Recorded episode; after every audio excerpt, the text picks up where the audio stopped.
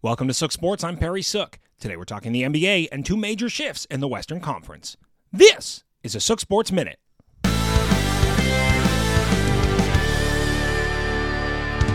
A tale of two cities.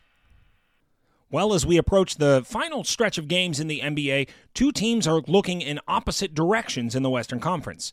Last night, LeBron James injured his foot and is out at least two weeks, if not more.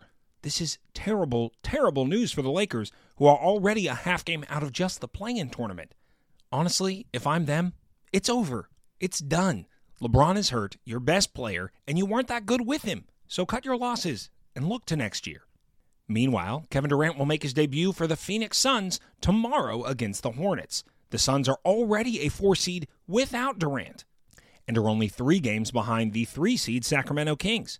There is no reason this team cannot explode and finish off the season strong to get home field for at least a couple rounds of the playoffs.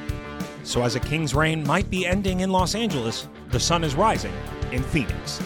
This is a Sook Sports Minute.